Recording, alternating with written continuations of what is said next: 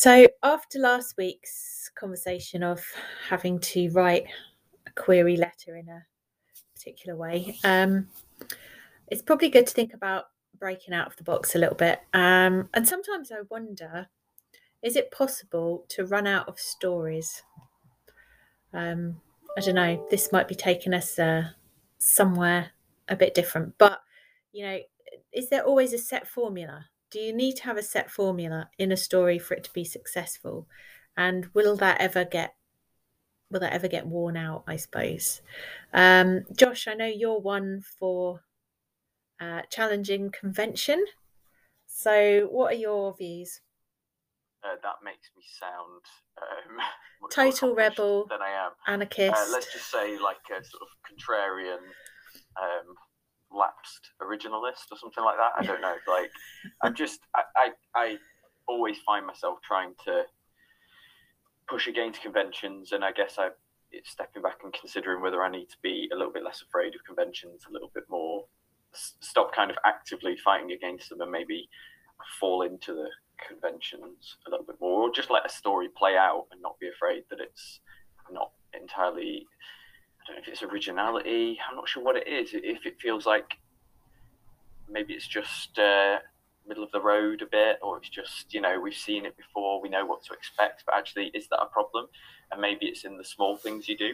So I've recently been watching a TV series called Succession, and what I love about Succession is that I think the overall arc of some of the characters and the plot is nothing that feels like I've never seen this before or, or, or unexpected completely. I think some of it you could expect, but it's in the small choices. I feel like in the small choices, these little micro choices they make throughout, that just feel like it's a little bit different. Characters being together when I think in other programs, because of the previous scene or the previous episode, they wouldn't be seen together again. Suddenly they're together, and it's just actually quite awkward because they had a massive mm. falling out, say, and then suddenly they're in the same space. And not a lot of TV series do that. A lot would go for the space and showing the gap and showing the kind of taking time to resolve it. But actually, real life isn't always like that. You don't always have the time to reflect and stuff. So it was in these little micro choices that they make, whereas the overall thing is probably quite conventional. Um, mm-hmm. piece of storytelling, and, and, I'm sure other people have traced it to many different other kind of classical type storytelling. So why am I so afraid of doing that? Why does it have to be? And maybe it's in those little choices that I make mm. that could make something feel different or feel new or fresh, or you know, I, I just perhaps need to be a little bit less afraid of convention because um, maybe it slows me down, maybe it stymies me a little. That's a really interesting perspective on it because quite often, when you think about challenging convention, it's it's much more large scale and it would have to be completely different and completely out there to challenge convention. But what you're talking about are much it sounds much more achievable actually. Um, just just making choices that might go against the grain um, or might create situations that are novel um, that you wouldn't expect. Is it all about challenging expectations then probably a little bit too much. That's probably the problem. Mm. It's like, what expectations am I trying to challenge? There's no expectations.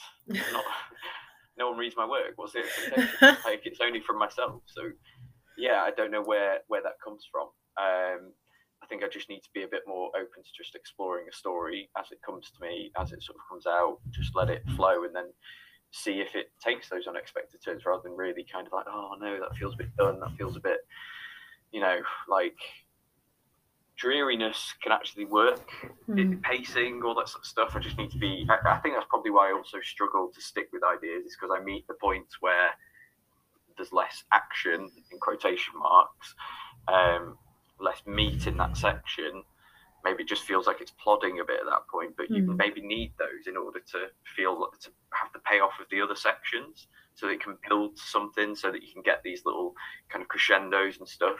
Maybe I just need to sort of you know view things like both the, the sort of long game mm-hmm. of it in terms of here's a story and it might be quite conventional, but I'm going to try and do it in a vaguely interesting way. Because I'm not talking about twists. I'm not trying to do plot twists mm. that'll change the world. I'm not trying to do Sixth Sense where go, everyone goes, you know, spoiler alert, oh my God, I, I didn't know he was already dead. It's like, I, I'm happy to, I'm not looking for those things. I think I just want to feel like it's somehow a bit original. Yeah. Yeah. I, originality.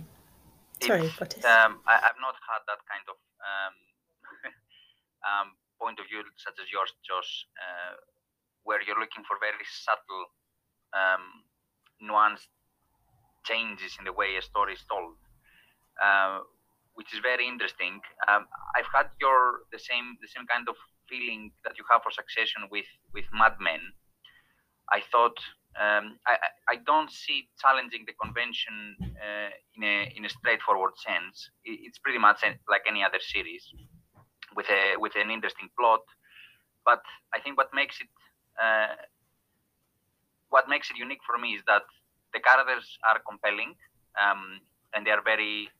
Uh, of course, they take the time and the space of an entire season or three or four or five to, to develop them, so you you can take your time with it so depending on what you're writing, I think you can explore these subtleties a little bit more or less. So that depends a little bit on because sometimes when we write a book, it's, it's very different how the characters come through. Uh, but when you have a script, maybe you have a little bit more of um, space to do that. Um, and with Mad Men, uh, I thought it, it, I thought the dialogue was interesting, and when I researched a little bit into it, I think they were talking about subliminal messages as well as doing. Um, maybe that was what was unique, you know, um, in in the way um, the scene was set up, uh, the dialogue how it was set up uh, to bring out the emotions when it was coming up in the storyline. Um, uh, you know, the, things were brewing in the season, and then they were coming to a, to a close at the end. Um, but when I'm thinking but but that's just a parallel example to what you feel about succession. Uh, but but for me, when it, when it comes to being unconventional, what worries me is that um, so much has been written, and there's no new angle to approach things. I mean, how do you how do you craft something uh, utterly new uh, and um, you know original, as you said, as you asked, as we asked in the beginning of this podcast? When so much has been already been uh, written. I mean, we are uh, thousands of years uh, into the, into writing right now. I I think uh, while you've been talking, I've been thinking about is there anything that I've watched that I've thought has challenged convention, and I think there are ways of taking a standard kind of story and making it original. And I'm thinking of Santa Clarita Diet, which I watched a couple of years ago, and I loved it. It's a great story anyway. It's it's a suburban family, so far so normal, and the mother of the family um, one day, due to some dodgy shrimp, if I remember rightly, uh, becomes um, a zombie. and she's one of the undead and she will live forever. So that's already a bit different. But the thing that that really stood out for me, and it wasn't Drew Barrymore being undead. That didn't stand out for me. I just took that as fine. It was the language, it was the way they talked to each other. The dialogue was really different. It was it was almost mannered. It was it was theatrical. It was slightly old fashioned. It was really different. It was not suburban family dialogue. It stood out for me. So the story, um, you know, zombies, everyone loves zombies, and you know, she's got to she's got to live, so she's going to kill some people, but only the bad people. These are these are not new ideas, but the mm-hmm. way that they were expressed really stood out for me as something original. So maybe it's maybe it's that. Um, I used to have a book called The Seven seven plots or seven don't know. Yeah. the idea that there were seven storylines um, which broke down immediately because within those seven he was having all these subheadings and all that kind of things. Like well the, clearly clearly that's not true. Um, but uh, i think the way that you tell the stories that's that's always going to be something to play with in in whatever way how it's staged how it's expressed um, character choices characters themselves maybe. Yeah i think that so obviously with that example you're talking about kind of uh, it's quite a high concept. Mm. and that it could be described as quite original and different. But actually it's in the approach and in the delivery that to you felt like something fresh and original because of the way they approached the kind of mannered, kind of mm. old-fashioned mm-hmm. theatrical language, and then also in the, the actual delivery of what what happens on screen. So there's that high concept thing, and I, uh, I guess I'm going for what I'm much more drawn to because I, don't get me wrong, I, have spent ages trying to come up with those high concepts. Like mm. you've never seen this before, but what's the point? If it comes to me, great, that's great. But I'm not going to search for it. It's actually in the other stuff that now I'm much more interested in. Like because we talked about that whole thing of like perspective and mm-hmm. first and third person and flipping it and those sorts of things are what I'm more interested in. And I feel like as long as you're not doing it in a kind of really forced, like I've got to do something original if it feels true to what you're doing, then I think that's quite a good approach. I mean, the, the kind of irony of it is that I don't like writing rules. I don't particularly respect writing rules, and yet, or know the writing rules, and yet I feel really constrained by them. So I don't know what that is about. It's like I'm boxed in, but I don't even know what. Well, it might not be a box. I don't really know what shape it is. I don't know what is keeping me in there. Mm. The, the only thing I would say about the conventions, I think they developed out of um, trial and error. I don't think these rules exist because we have to have rules. I think uh, it's what stories have worked over the years. Which ones are the most popular ones? Uh, you know, uh, stood the test of time. Uh, you know, the classic ones. So why do, are these stories so compelling?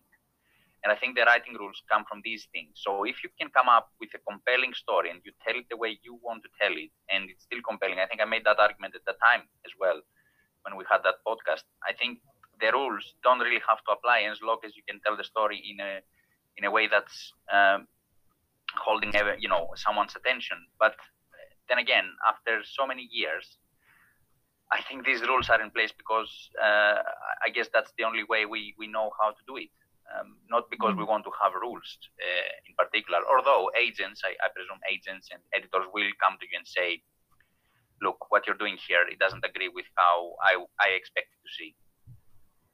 Yeah, I think that's really interesting about the compelling thing because maybe that should be above everything. That that should be the one. But you know, mm. forget about being original, defying expectations, anything like that. It, you, I think that you should just be focusing on whether it's entirely original or someone's going to say, well, you've just ripped that off from someone.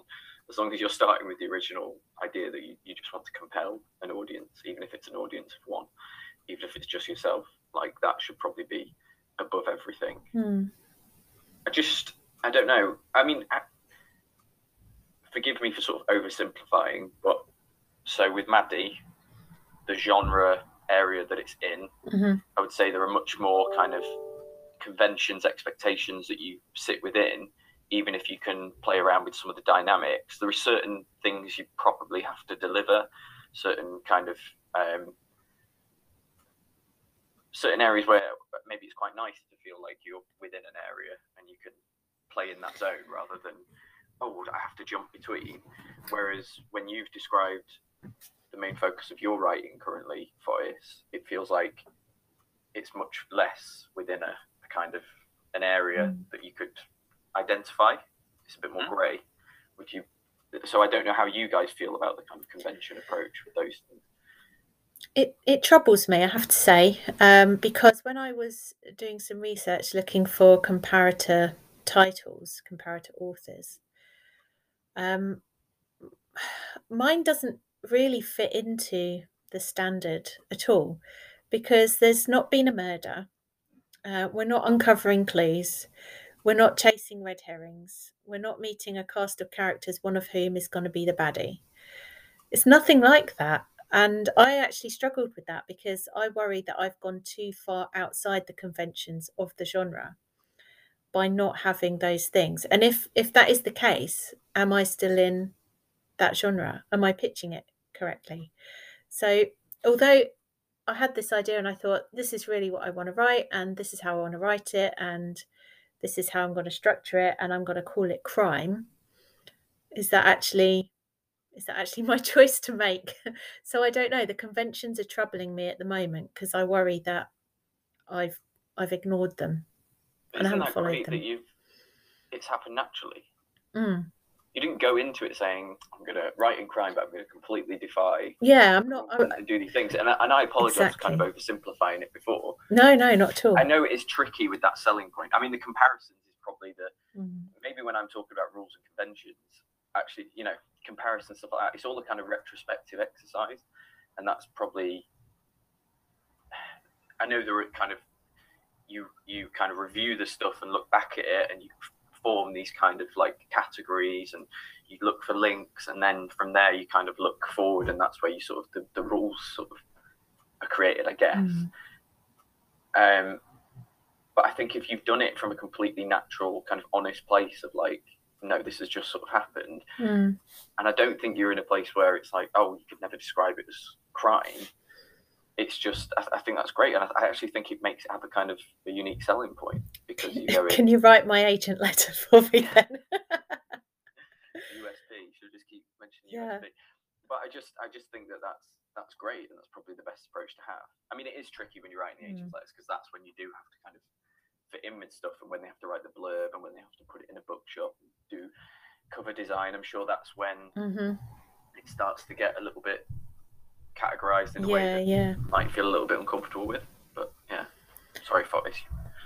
Mm. No, no, no. The, the yeah, even the you know, I think everyone has in the end to, you know, uh, frame their their books in some way. Even the greatest ones uh, will have to define at the end what their book is about, even if they don't like uh, labels as much. Um, but uh, yeah, I would worry uh, if I were you, Carina. I think. Uh, I think you wanted to write a story in a certain uh, in a certain way that you think appeals to, and the story comes from a certain genre. Mm. So I think it comes back to the same thing. I would say, um, uh, if if someone reads it and, and likes it enough, I think they will they will ignore the the, the lack of uh, adhering to the conventions 100%, and they will just sell it as something more innovative or more um, a, a kind of different. Uh, different way of writing about the same you know genre Mhm. that's that's my that's my point of view Yeah, it would be nice to say that I set out to, um, you know, crush crime and say, crime's old, crime's dead. Let's do something new. Yeah, but I did not. You might still, yeah. I may, yeah. the just- respond. You get a publisher, they say, That's how do true. we how do we sell this to the people? You go, crime's dead. Carina Buckley says, Long live crime. crime is dead and so is uh, the ex character in the book yes. Read now. read now Mm. exactly There, there is an argument, though, isn't there, that having constraints actually stimulates creativity. And I've done plenty of writing exercises before where, um, for example, um, every character, you have two characters, and each character can only use six words. And then you write that for a page, and then each character can only use four words. And then each character can only use two words. And that's quite fun. I'm not saying that's a great piece of literature but I'm thinking of a script. Um, so having those constraints really makes you creative because you have to find a way to overcome them creatively. I, I like those sorts of constraints. Don't get me Mm. wrong. I do. I, like I've always found it really appealing when you. So, I do watch stuff other than just like prestige award-winning TV. believe me. Um, but but Breaking Bad, you would always hear Mhm. about the the writers would kind of write themselves into a corner, and then it's like, well, how are we getting out of this? And I, I love, I would love to be in that room, going, ah, okay, so we need this to sit as realistic and, and plausible within this world.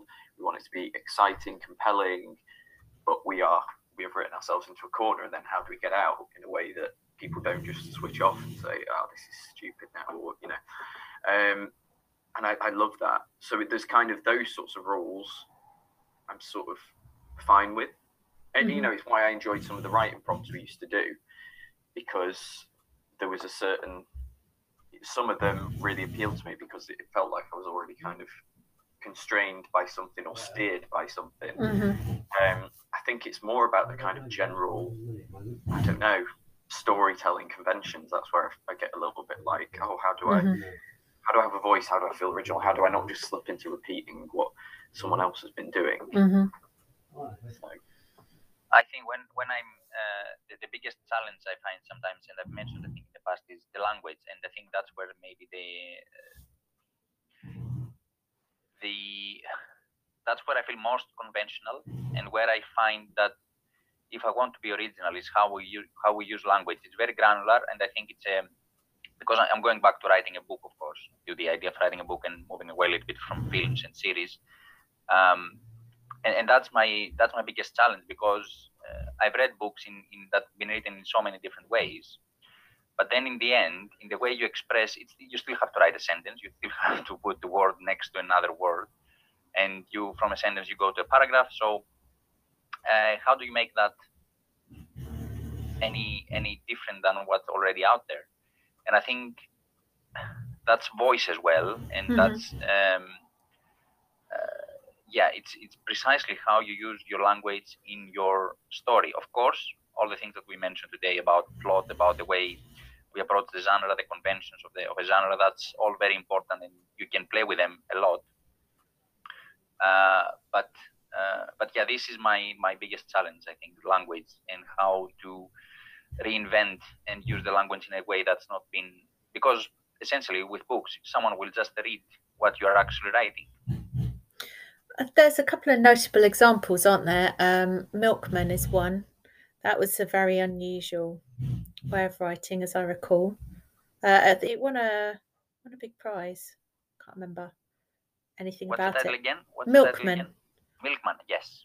And then there was that other one that's really thick, and I'm sure it's got something about ducks in the title, and that also won a prize. But it's basically one sentence all the way through. I mean, this must be thousands of words, and it's, I mean, thousands of pages. It's already thousands of words, but it's it's it's something like the the structure that I saw when I flicked through it was. Uh, and what about blah blah blah and what about blah blah blah and what about blah blah blah and what about blah blah blah or something like that uh, yeah. or and then there was and then there was and then there was i can't remember the formula but it was just that again and again and again and again it's Newport Newport Duck, I think it's called. Oh, uh, yes. I think it was it was shortlisted for the Booker, and the Milkman won the Booker Prize mm-hmm. in 2019, I think.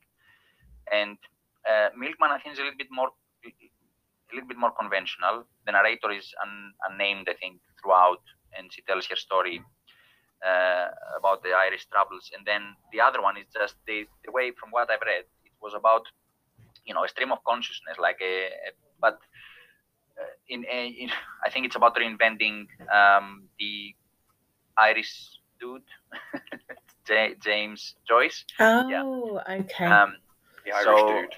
Yeah, the James, the Ulysses uh, kind right. of way of writing. Um, I've seen that uh, in another Scottish writer. I don't know if that's, um, you know, that's definitely a writing style that I can't really because I don't know how you read that. I don't know how you read that book. No. without without a without a sentence. No, I, stops and... I've read one. Um, Gabriel Garcia Marquez, one of his. Um, which one is it? No one writes to the Colonel. That's more your size, Josh. That's that's a very manageable length book, but it is basically four sentences and it's exhausting to read. Well. Yeah, yeah, really of, large print. Pictures. Sixteen point. Audio description. Yeah, but it's it's basically four sentences the whole book, and it just goes on and on and and it's exhausting to read it. Maybe that's why it's so short.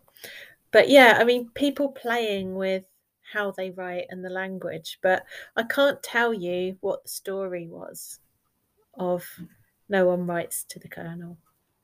if indeed Right, that's okay. what it's called. Yeah, I think I think there's. I mean, I like those approaches. I think it's always good to be kind of experimental and stuff like that. Mm, Just from a really, um, just the way I read perspective, Mm. I find it hard because it'd be like, when do you break away? Yeah, When do you put- exactly. When do you put the How do you bookmark back in and close? You know, Mhm. and come back to it. Um, yeah, I, I think I, I'm just going to try and be a little bit less um, critical when it comes to the kind of how original something is, and Mhm. just just go with some ideas and in the kind of in the small things you can do. Maybe in the the, the way that people speak, stuff like that can always be quite good for Mhm. um, you know, I think sometimes as well, particularly with script writing, I try to create original characters, but that's really tricky. And maybe it's in, maybe it's about making those really specific choices of like, ah, well, I'm struggling to come up with the original, you know, character that everyone's just going to fall in love with. But in the choices, in terms of their characterization and how they look and how they sound and stuff, and, but maybe it's in the choices of their actions that I go, oh, actually, they do small things that Mhm. make you go, oh, actually, they just feel so different. Well, and by different, I don't mean to the point where people go, oh, this is too much, this is trippy, this is, you know, playing with my mind. yeah. I actually mean like you can sort of achieve something that's a little bit more real, possibly, and go, oh, they've got all the nuances and idiosyncrasies of people I Mm. know without it just becoming observation like comedy, which is the nightmare. If, if what I write just basically turns into the, the kind of script for a you know the UK's biggest stand-up comedians to read out as their observations, then I've failed. I want it to feel like a novel, but I want it to feel like something that's you know, um, yeah, just just I don't know, just original. That's that's the goal. But but but that, Mm. that's that's my question. I think when we come to the end of this podcast, my question is: so what? How did we define original today? uh, what's what's our definition of original? Maybe we need to scrap it. Yeah, scrap uh. Scrap originality Go for the question. Yeah. Yeah, maybe maybe it's not originality because what is originality? You can't create well, I mean maybe you can create a character that's never been seen in literature before. Maybe you can come up with a scenario that's never been seen before, but maybe it is about how you tell that story, a familiar story in a new way through different voices, through the decisions people make Yeah. something that draws you in and makes you care about them. Maybe that is the more important thing that you care about what happens.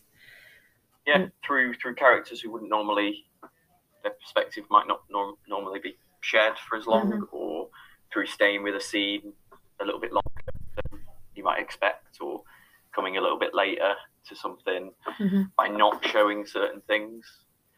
Like you might just make people go, "Oh, I think that's what I want. I want people to be reading it and it to have not just gone in one ear out the other, and to Mm. go, oh, and to have that little buzz, that little excitement, the way that I do about various different things, but the way I've just had with the latest season of Succession.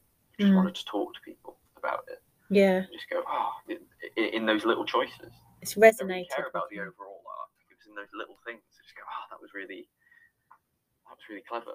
It Mm. wasn't that it was clever. It was that it was just slightly they went.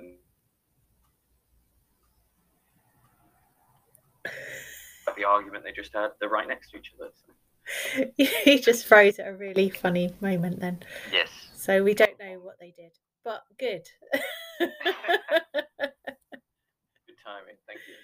One day we'll have a really good podcast studio where we can do this in person. Maybe that would be in Athens. I'm Live not audience. sure. Yeah. Oh yeah, uh, laughing along, questions. I'll still freeze. Yeah. I would pay to be watch that. Well, if nothing else, I find this podcast compelling. So uh, thanks very much, as always.